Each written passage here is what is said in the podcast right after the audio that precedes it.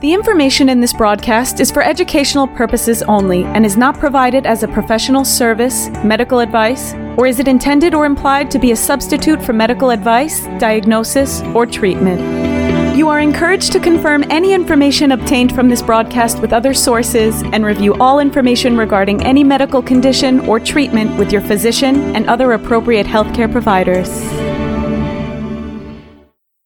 Hi, I'm Pete Levine. Welcome to Noggins and Neurons Stroke and TBI Recovery Simplified. I'm a clinical instructor and clinical researcher. I've co authored dozens of scientific journal articles about brain injury recovery, and I'm also the author of the book Stronger After Stroke. I'm Deborah Battistella, occupational therapist, creator of the OT's Guide to Mirror Therapy, and an OT educator. I have a lot of experience working with survivors. Most of my clinical practice has been in a certified stroke center. Pete and I are especially interested in talking about what rehab, neuroscience, and clinical research all have to say about the brain and recovery. But don't worry, our job is to make this stuff simple. We're here to make it so that everyone, clinicians, clinical students, caregivers, and most importantly, the survivor, understands what it takes to leverage their great neuroplastic brain for recovery.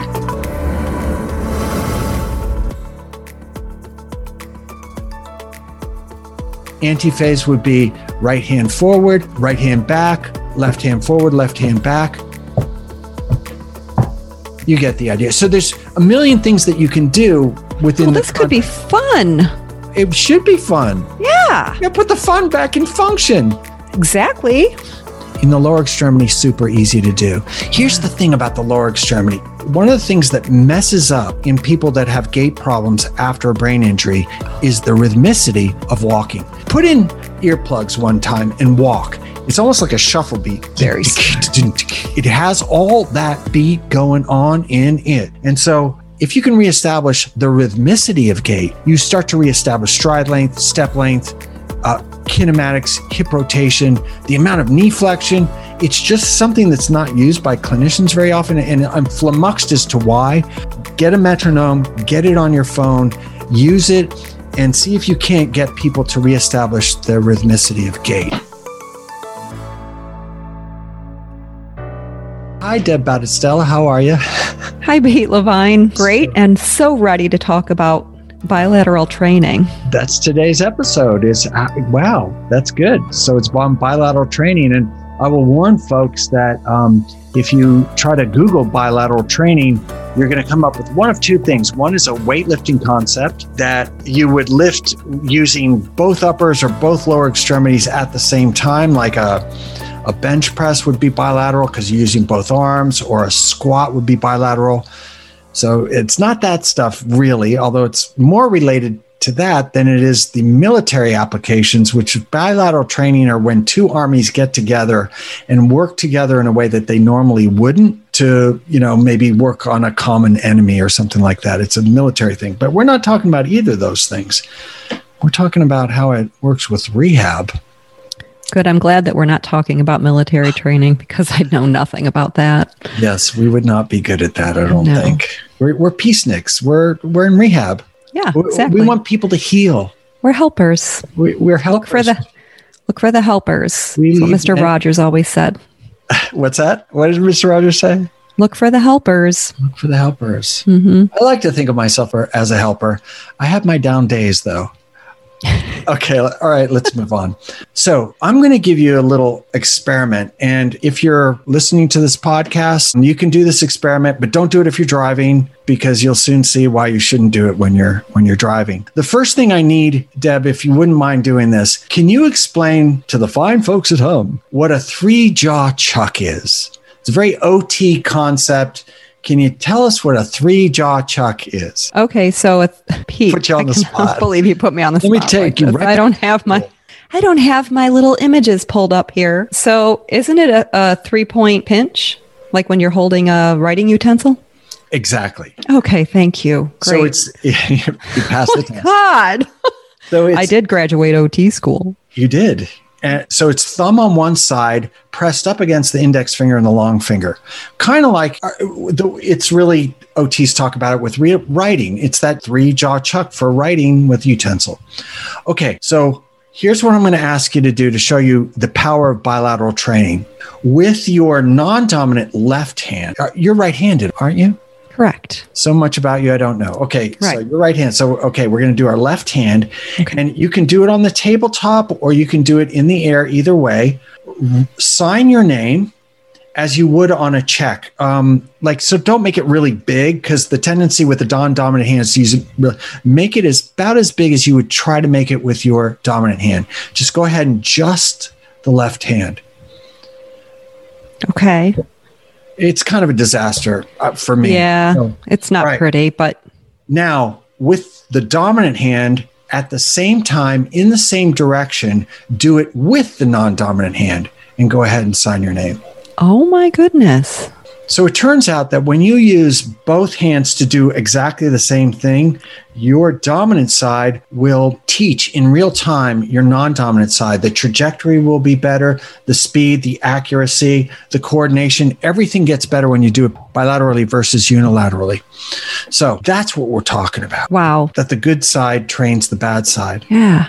Now, if you have a stroke, what is the weak side and the strong side is very obvious. But also, in any kind of acquired brain injury, you're probably going to have a stronger side and a weaker side. Sometimes it's so profound that it switches the handedness of the person. It's not unusual in stroke for somebody that's right handed. If the stroke affects the right side and that's the weak side, they learn to sign their checks with the left side. So that's where we're headed with all this. I like where we're going with all this. So, do you have any names of anybody that like?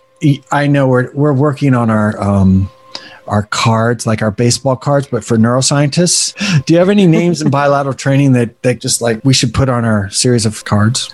It's really like you read my mind because, you know, when we were talking before this episode, in preparation for this episode, you mentioned Jill, is it Whitall? Is that how you say her last name? Yeah, Jill Whitall. Yeah. I think she needs to go on a card. And she did do this this article that I'm looking at right now. She wrote with Sandy McCombe Waller. So I don't want to leave Sandy out. So I think that uh, Sandy and Jill need to go on these cards. Hmm.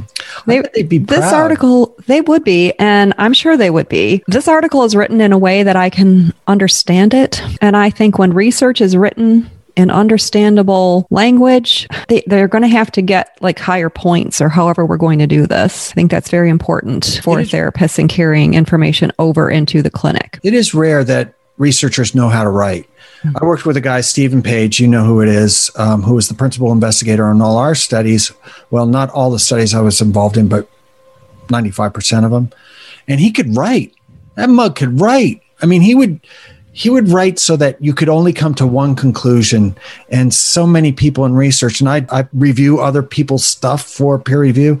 The writing's god awful. But you, what? So will this article be in the show notes? Yes, this article will be in the show notes. It is called Bilateral Arm Training Why and Who Benefit. Now, it is an older article, but I think it's still relevant. And since you mentioned Steve, I think he needs a card too. because Steve Steve helped me out when I was a fieldwork student. So All right. Well, well, maybe we'll have him on one episode and and have him give us his insight. Yeah.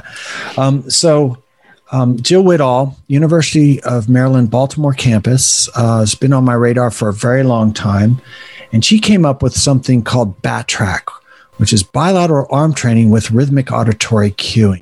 And I do want to discuss that as a therapeutic intervention, especially for lower level people. But is there anything that you got out of the article that will blow my mind? please, please blow my mind. Well, I have a whole bunch of it highlighted here, so I think so. Um, first of all, this article talks about how rationale for using this type of training has been incompletely explained. So their purpose is to go on and explain it and provide a theoretical justification for bilateral training. There are two important points. Bilateral training can improve unilateral paretic limb function of the upper extremity after stroke. However, they say specific training approaches need to be matched to baseline characteristics of the patient. And I think that's very important to note. And then they speak to the importance of bilateral activities in daily life. There's pretty much only uh, one thing that people don't do with two arms, and that's opening a door. And they do talk about task analysis, which is an OT superpower. And they, that's all. That's all I'm going to say. What, what is task analysis? Is that like an outcome? Is that an outcome measure? It's actually when, when, no, it's not. It's when you analyze the no. steps. No, Pete, but that's a good guess. I'm sorry. I'll sit back of the class just throwing spitballs. All right, tell us what it is. This is how I really am, and don't you feel bad for my students because I'm just I'm so freaking direct. Very good teachers. Just I'm go. harsh. Paris, go. so, um, task analysis is analyzing all of the steps required to complete an activity, whatever that activity may be. And that's one thing that we learn in OT school and OTA school. And it helps us to um, identify where there's a breakdown in activity and come up with solutions for completion, whether it's compensatory strategies, some adaptive equipment, an environmental change, or remediation within the person. So, is are they suggesting in the article that you have to have this task analysis breakdown of the task in order to figure out how bilateral training might help? They are they're just saying that an assessment of bilateral and unilateral functioning needs to include bilateral task analysis so that you understand what the what the roles of each limb are doing. Yeah, so you can make it sort of goal oriented. Yes. So we do similar things in constraint induced therapy. It's called part whole practice, right? So you take the entire ADL, which is an activity of daily living, an entire movement, you break it down to, its component parts, joint by joint. You practice the component parts, then you, you put it together for the entire ADL. And in that way, you never overwhelm the person because they can always move a little bit. Mm-hmm. But constraint induced therapy does, and constraint induced therapy is where they constrain the stronger side, forcing use of the weaker side.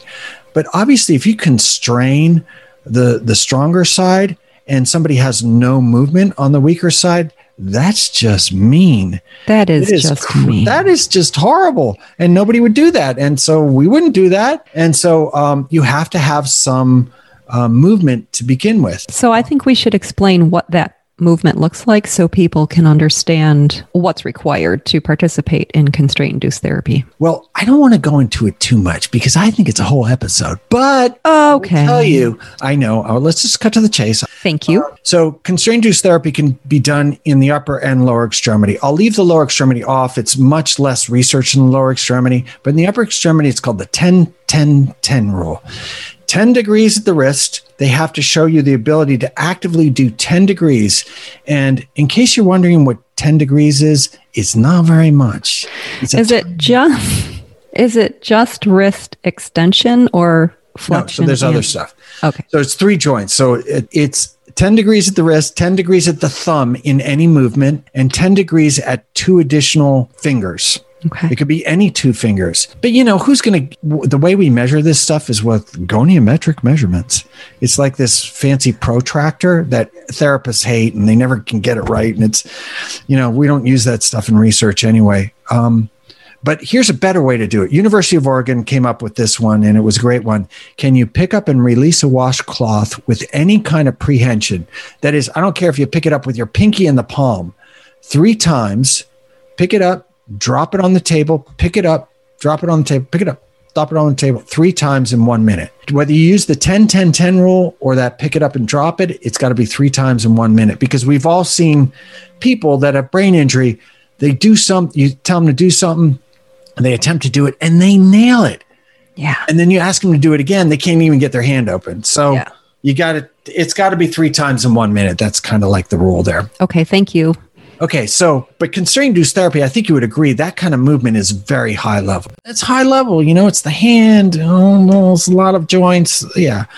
So what bilateral training can help with is getting them up to that high level. Last time we talked about mirror therapy. Mirror therapy can be done before they can even move. Bilateral training, electrical stimulation is another one that can be used to get them just enough movement for them to get into the holy grail, which really is some sort of repetitive practice, force use, constraint use kind of thing. So bilateral arm training can be done in two ways either in phase. So if you were to punch both your arms forward and back at the same time, uh, what do you like rowing a boat? Is that how you row a boat? I don't even know. Yes. Yes. Both Symmet- both back. yeah. That's in phase movement. Now imagine if you punch first with your right and then your left. That's anti phase movement. And bilateral arm training will work uh, in either of those, either in phase or anti phase. You don't have to worry about whatever works for you. Okay. Now, this is the thing about the lower extremity, though. The lower extremity has baked into it a lot of bleeding edge concepts of neuroscience as it relates to recovery. And one of them is that walking is inherently bilateral. It's also repetitive and it's challenging and it's meaningful and it's cardiovascular and it brings BDNF into the brain. So it's a bunch of good stuff. Um, but what Jill Whitall added to bilateral arm training was a rhythm. And she had this machine that used to sit on the table top, and she would have them do either in phase movement where they would go like rowing a boat up and back, and the the weaker side would do whatever it could do. It couldn't do as much, but it would do whatever it could do. And the stronger side would do everything that it could do. It would do as much as it could. So the the the goal of each arm was slightly different or a lot different. One would do a big movement of, you know, excursion of two feet, and the other one would do two inches, but that's okay. That's okay. And then she would add a rhythm to it. So with each of the movements of the arm, either in phase or anti phase, they would hit a target. Okay. Okay. Yeah. So Yes, ma'am. for creating this rhythm, is a metronome better? Or can you use music with a specific beat? That's a great question. And it's one I got in a lot of my classes. And it, it all came down to this is not about speed, right? Right. I mean, I suppose you could make it about speed, but that's not what it's about. It's about hitting on the beat. So with music, it would be really hard to figure out what music would fit to the beat for the patient sitting in front of you. Okay. Um, if you're a survivor, you're doing it this at home. Ask your doctor first, but you know, finding the right music might be kind of difficult. In the lower extremity, um, you definitely, I would strongly suggest it, it be a metronome. But that, but that could be different too. It could be, you know, "Beat It" by Michael Jackson, and that could be the perfect set of beats. It's just easier with a metronome, and there's a ton of apps. If you're a therapist, I would suggest that you get a metronome app, metronome app on your phone. It is highly compelling for both the lower extremity and the upper extremity. Now, Jill Whitall eventually did put something to market. She calls it the Tailwind. Okay. I got one of them sitting in my basement because here's how you get free stuff. Are you ready to learn how to get free stuff? Here you go. Okay, here's what you do. First of all, you got to do talks. Now, you work at a university. I'm sure you could do it that way. But if you're a clinician out there in the field, you can always say, Hi, I really read about your thing and I think it's really good. And I really wish I had one. And I have a really big rehab department and they would all, you know, we have a huge budget and we would really like, I would like to show your thing, but I don't have one. Can you send me some PowerPoint slides so I can show some really boring PowerPoint slides about your great thing with, that I wish I had? And boom, it shows up the next week Wow. this thing she sent me this thing the uh, tailwind she calls it and basically it's the same thing it's for the upper extremity it has a counter that counts the number of repetitions so you know if we're trying to vector in you know thousands of repetitions or at least hundreds per session this is a good way to vector that in and uh, it has this breastplate um, and w- i guess we'll put a, a link for it in the in the show notes Yeah. but it has this breastplate so it keeps them equal distance from the machine. She called it the tailwind. I didn't like the name. She didn't ask me. I like BATRAC. It was bilateral arm training with rhythmic auditory cueing. So in phase, anti phase, it will help them get enough movement to then work on repetitive practice. And um, and there's a couple other rules. But is anything coming to mind that you wanted to add to this? No, I just actually pulled up a, I Google searched and I see an image of it. And, um, well, I guess I have some questions. Yeah. So, what if a person doesn't have enough grasp to hold on to it? You That's know an how excellent question. I know what I know what we've done when Yeah, people so can't what would hold you, on. Well, thank you. You go. What do you? What would you do? Well, we've ace wrapped hands to things. So is is that pretty much what you would do, or do you have another strategy? No, I think Ace is perfect. Yeah, just ace wrap the the hand on there, nice and stable. Mm-hmm. I would only do that if I knew a shoulder was stable as well, and I I usually stay stay close to the person initially until we we know that this is a solid strategy. and why would you want to make sure that the shoulder was stable? You are you afraid they're gonna like hurt that the bad side or the the weak side shoulder? Well, just, you know, if somebody has a subluxation, I just like to see how people are moving. I don't want to create pain or cause further injury or cause any injury. Right. That's just, that's my style.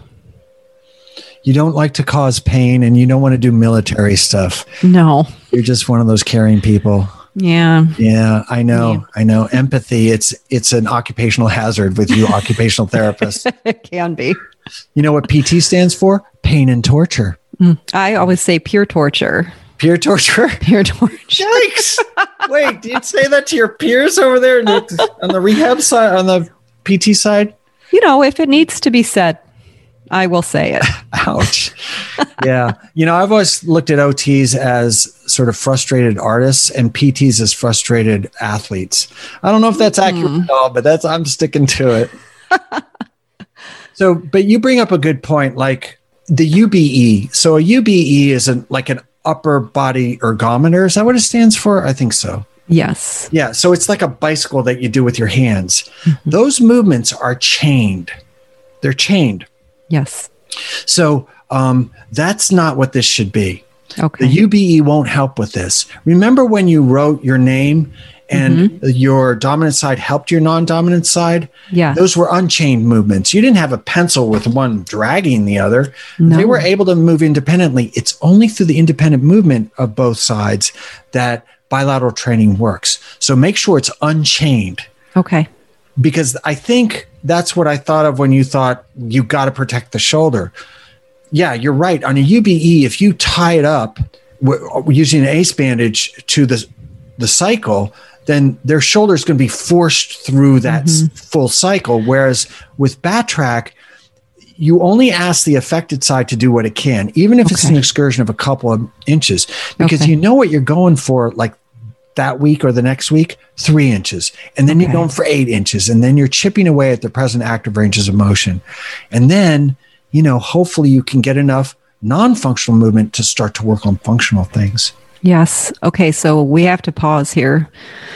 So UBE, I've seen, um, I've seen people do it with a therapy bar, various items, and I want to specifically state the UBE. We should really not be using those. The American Occupational Therapy Association participates in the Choosing Wisely campaign, and they recommend not using certain tools because we are supposed to be occupation based as a discipline. And the arm bike is really not, it's not a functional item. It's it's very much exercise. I know some people value it and they like to use it, but it, it should not be a first choice in the clinic. And that's sort of irrespective of the shoulder problems we're talking about. Mhm. Yeah. Um, so choosing wisely, can you put a, can we have that as a show notes uh, link? Yes. So I know what the heck you're talking about. Yes. Choosing it sounds cool and it sounds right. It's really cool. It's all about um, good conversation with you and your healthcare provider, so that we're not we're not doing things that shouldn't be done, and we're not we're not engaging our clients in interventions that are not meaningful to them.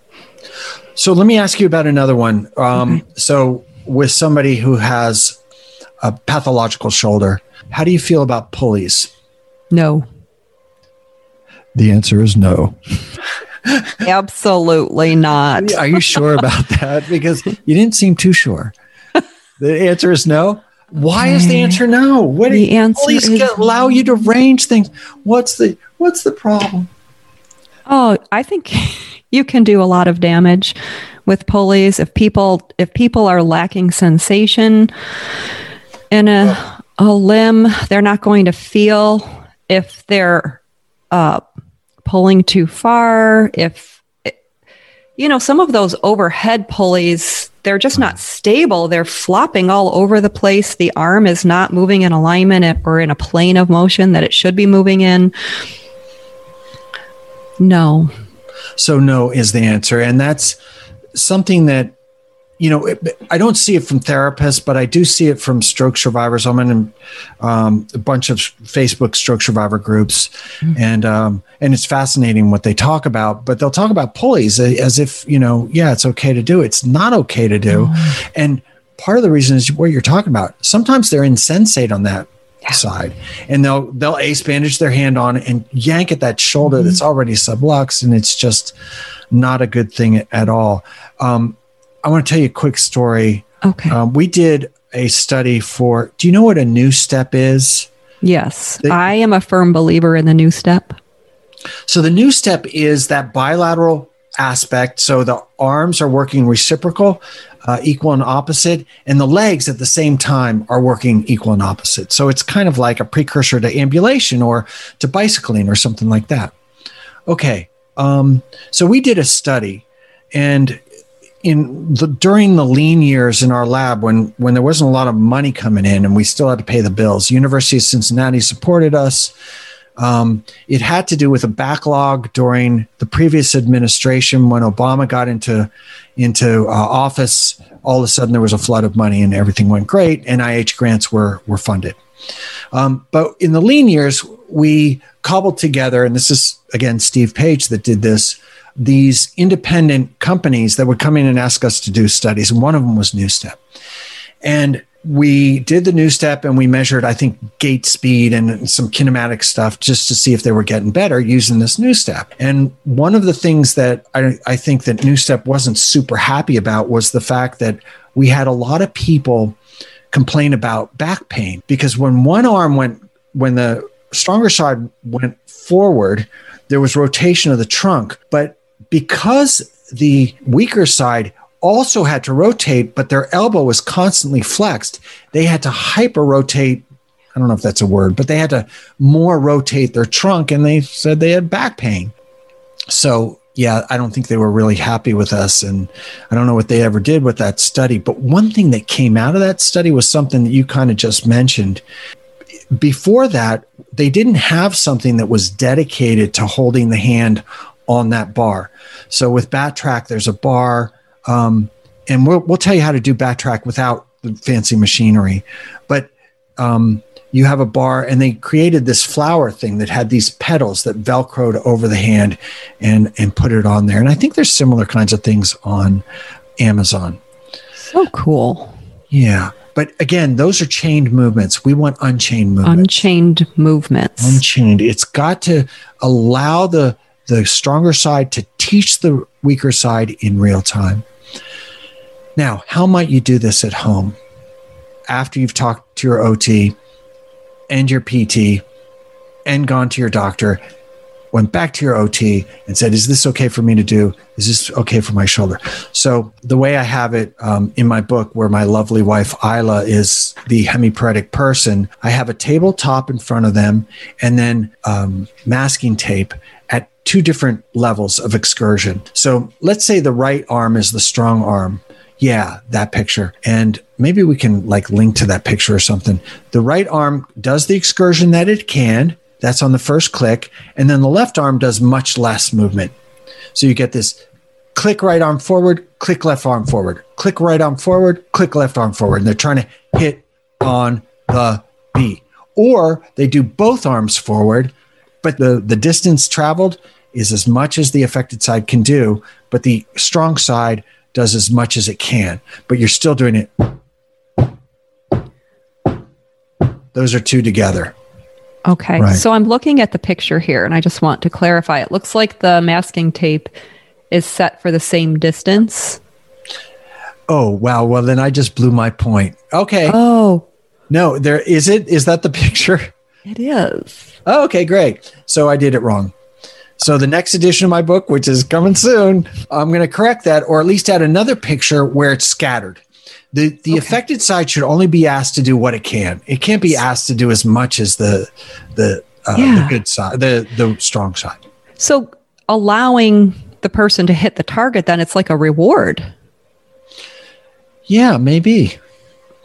Well, there's a research study for you, Pete. Suggesting we put candy there. Whatever. You They know, whatever the enticement is. Sure. shot like of tequila. Well- if you can reach that thing, you get You the tequila. That that is contraindicated. Do not do that. Now, let me ask you this. Let's say you were to do a drum circle with patients. Oh, yeah. Yeah, right? Yeah. Drummer? Oh, let's go crazy with this. This is I have a son who I have a son who's a drummer. really. Yeah. Was he in a band? He was. He was, and He now was. He's now he has grown a up. family. He's grown up now. He doesn't have a family, but he is grown up. Yes, well, he's growing up. and uh, oh, okay. I love you, Sam. Hey Sam, how's it going? yes, you're you're we're all in the process of growing up, Sam. Yeah, Don't yeah. let mom, you know, harangue you too much here. So let's say we would do a drum circle. What would bilateral arm training that was equal and at the same time look like on the drum in front of you? Equal at the same time, you would Yeah. be. Right. Both hands coming down Yeah. at once. I get whole Okay. classes to do this and in Oh. hotel ballrooms, and we just drive everybody out of the hotel. Okay. So both hands coming down at the same time. Yeah. What if you wanted to do so that's in phase movement, both going at the same time. Okay. What about anti phase? What do you think that would look like on your drum? Well, wouldn't that be the same as the towel? Like, Right. So what show me on your drum. You're Sam's mom. Come on, you got to be able to drum a little bit. Yeah. Left, right, left, right, left, right. Okay, so that's bilateral training. If you wanted to do abduction, adduction at the shoulder, so that's where you go away from the body and towards the body, yeah. you could do it either anti-phase, right hand out, left hand out, right hand in, left hand in, right hand out, left hand out, right hand in, right hand in. Or you could do shoulder flexion. Um, oh, by the way, that was anti-phase. If you wanted to do it in phase with shoulder abduction, it would be both hands out, both hands in, both hands out, both. You do it to a rhythm. If you want to do shoulder flexion, if you want to do in phase, both hands forward, both hands back, both hands forward, both hands back.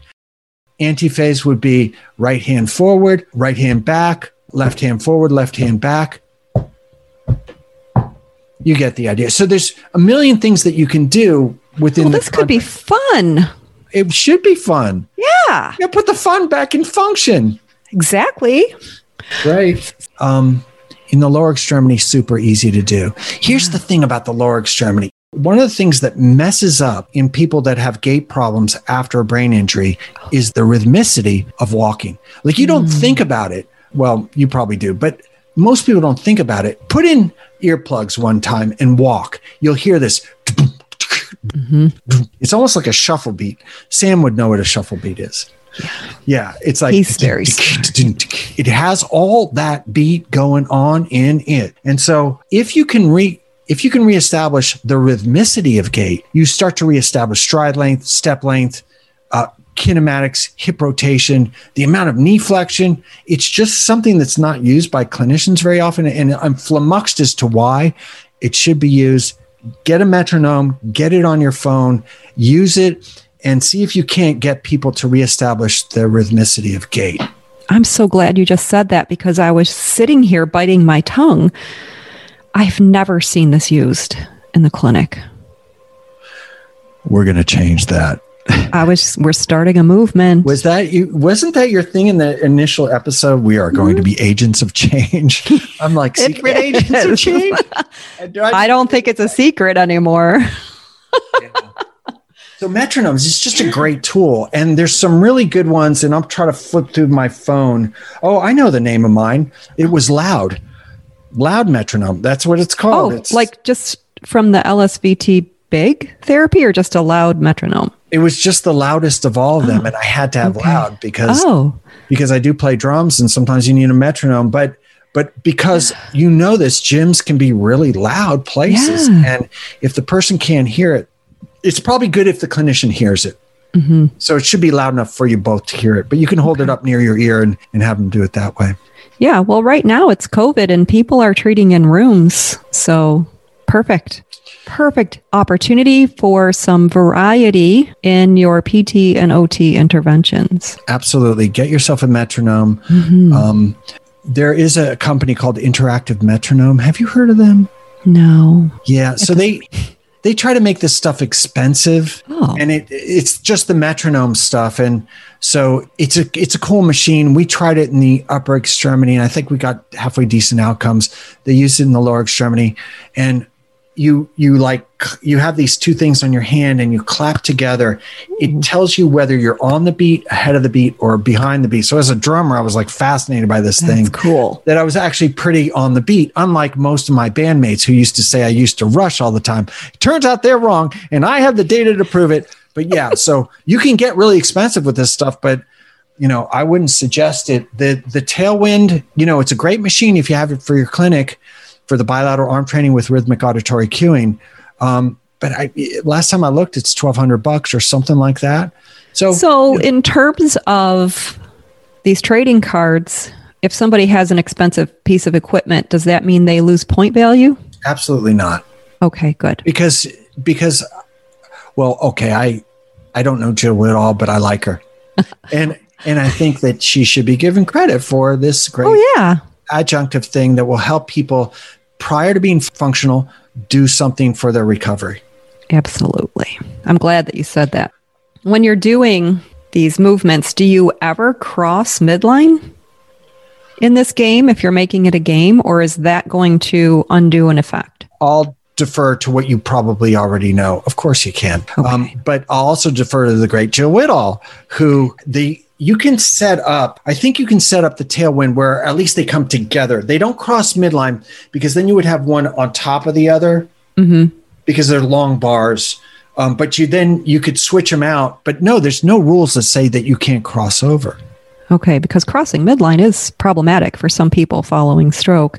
Imagine if they can do a punching movement with the affected side, the weaker side, but it only comes close to their body across their body. Mm-hmm. Well, then, as long as you match it with the stronger side, then you would have both sides doing the same thing and they'd be both crossing midline. this is so beautiful. It's beautiful. Falling in love with therapy all over again. Aww. I know. Aww. So, so, you know, I have to say, when I was talking to people about this podcast before it was actually a thing, some of my some of these people that I was speaking with got very excited about the research. So I want to talk a little bit about what this article says. Please, please, please do. Thank you. Thank you. So she talks about a functional justification for bilateral arm training. And the primary reason to do this is that much of what we do every day involves using both of our hands and arms. Um, and she gives very good examples. She talks about your basic ADLs, and then she gets into IADLs, those instrumental activities of daily living, such as keyboarding, shopping, cooking, you know, things that are leisure activities for some people. And if we can help people get back to leisure activities, I think that can, that's another motivation for them. Um, and then she says, except for very mildly affected individuals, they argue that retraining unilateral manipulative skills should not be the only or even the primary focus, particularly for people who have a stroke that affects the non dominant hand. You know, I think we really need to start listening to what the research says. And, and since the research is it's so logical, you know, I, I don't want to beat a dead horse, but the fact that this isn't being done in the clinic really, this I, I just hope this calls speaks to somebody's heart about it. um, unilateral training may not lead to better bilateral function because the arms need to be coordinated. So that's a big deal right there. And then she talks about motor control justification. I can tell you have something to say. I I don't. I'm fascinating, Oh. and, and I've been in clinical research for 20 years, and I didn't know what ID, IADL meant. So now I know. Okay, Oh, yeah. I always going tell. though. you keep oh, teaching. I'm gonna okay. keep learning. Go. Okay, yeah. So those instrumental ADLs, they're they are activities of daily living that require higher level cognitive function. So beyond just rote things that we do over the course of our life. In terms of the motor control justification for bilateral arm training, they say that um, the most common type of bilateral skills are those classed as bilateral complementary, where the two arms cooperate to complete a task with each arm having a separate function that requires quite different but essentially simultaneous temporal, spatial, and force parameters. This is, I mean, this is the stuff that we don't think about once we graduate. Well, there, there was a lot of big words, There were. and I ha- I have trouble with big words. So can you Okay. break that down? Give me an example of something that you would do bilaterally, where one extremity is doing one thing, but the other extremity is working with that extremity, but doing something completely different. Well, this is a very simple one, and it's one that they use in the article, but where one arm or hand is holding a jar and the other one is unscrewing the lid. Tying shoes. That's another one. Mm, good one. Um, yeah. buttoning buttons. Is that Buttoning one? buttons. Yeah. Yeah, yeah, kind Two of. different functions if you're holding one side of a shirt and then pushing the button through with the other hand. And then some other big words that were in there were the um, the different parameters. So temporal, spatial, and force parameters. Oh, so it's not just that they're doing asymmetric stuff, but they're doing it with different timing. Is that right? Did I get Well, that right? all of these things are occurring simultaneously. The timing, the space, the force. So all of these factors are at play and they happen at the same time. hmm Wow. Okay. So, what do you think the clinical? I'm wondering what the clinical implications are for all of that. So, yeah. I have a thought. Like one of the things that we do tend to do for people who've had stroke with a, an affected limb as a goal is just to get that affected arm to be able to stabilize an object. So stabilize bread while you're spreading peanut butter on it. That's the first thing that comes to my mind. What are you thinking about? Hmm. I'm thinking that the best way to learn how to button buttons is to button buttons. But if you can't button buttons, would there be something like bilateral arm training with rhythmic auditory cueing, something that Jill Whitall would agree to, that would be a precursor to buttoning buttons? I guess that's kind of like what I'm thinking of. And maybe that's where your part whole practice thing comes in, where, um, let's see, buttoning button would involve grasp and release by one and then grasp and release by another. I wonder if there's some way that you could fake it until you make it. So anyway, Well, what you, I was just watching you, so I can see Pete right now, and he was simulating buttons, unbuttoning buttons. It looked like Eensy Weensy Spider. oh, So and who doesn't love that? I know. who wasn't driven crazy by that song? Yeah. Yeah, there you go. Yeah. It's Very good. So it would be like index finger. How does the itsy bitsy spider go? Oh, so it, does it go like that? One- yeah, kind of like Yeah. and that has that same thing and you can decide how much we're, we're like forming snowballs Yeah. uh, palm down on one side then palm down on the other side and they're kind of cupping together it'd be that kind of movement Mhm. Anyways the, the possibilities are endless they are. this is good stuff It is good stuff.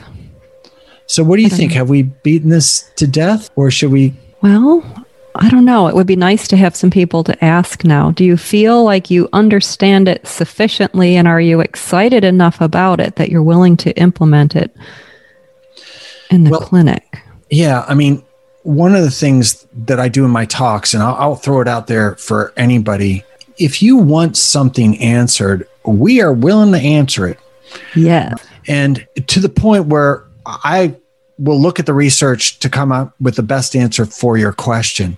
So email us early and often, um, and all that stuff is going to be in the show notes and our email address and all that stuff. And I'm sure you're going to do the sort of anyway, we can talk about this later, but Yeah. usually do a tag at the end of it that's going to explain all that stuff. So Yeah.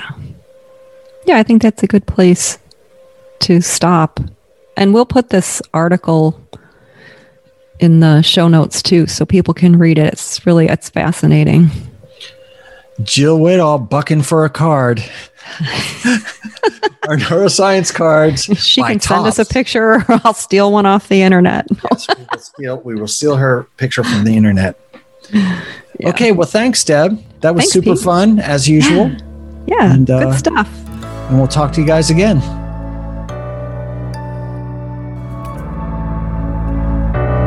Thank you so much for listening to this episode.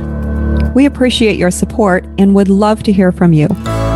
Ask us questions and share your thoughts by email at nogginsandneurons at gmail.com. That's noggins, the word and spelled out, neurons at gmail.com. If you like what you heard, please share this podcast with others you think will benefit. Also, be sure to subscribe and leave us a review. We'll catch you next time on Noggins and Neurons Stroke and TBI Recovery Simplified.